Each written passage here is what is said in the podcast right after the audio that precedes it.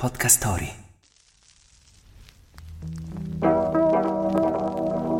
La Queen Elizabeth Hall è una sala concerti che dal 1800 guarda Londra dalla riva meridionale. Proprio lì, il 12 maggio del 1967, i Pink Floyd presentavano il primo concerto rock quadrifonico. Wake up! Wake up! La tua sveglia quotidiana. Una storia, un avvenimento per farti iniziare la giornata con il piede giusto. Wake up! Wake up! A Londra, negli anni 60, nasceva uno dei gruppi musicali più influenti della storia del rock, i Pink Floyd. Famoso per aver riscritto le tendenze musicali della sua epoca, questo quartetto ha riempito di fan osannanti gli stadi e le arene di tutto il mondo.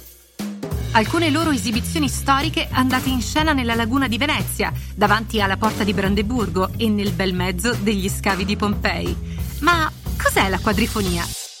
Quattro flussi sonori differenti trasmessi da altrettanti altoparlanti posizionati ai quattro angoli di un ambiente.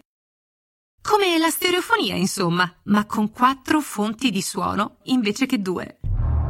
L'evoluzione ha fatto progredire questo sistema dando vita a vari sistemi di riproduzione, dal surround fino, ad esempio, all'8D. E noi di audio ne sappiamo qualcosa. Oggi ascoltiamo musica ad alta qualità, ma nel 67 la musicassetta era appena nata e per arrivare al CD mancava ancora un po' di tempo. La frase del giorno. La musica è come il sapone, ti purifica dai pensieri superflui. Carlos Santana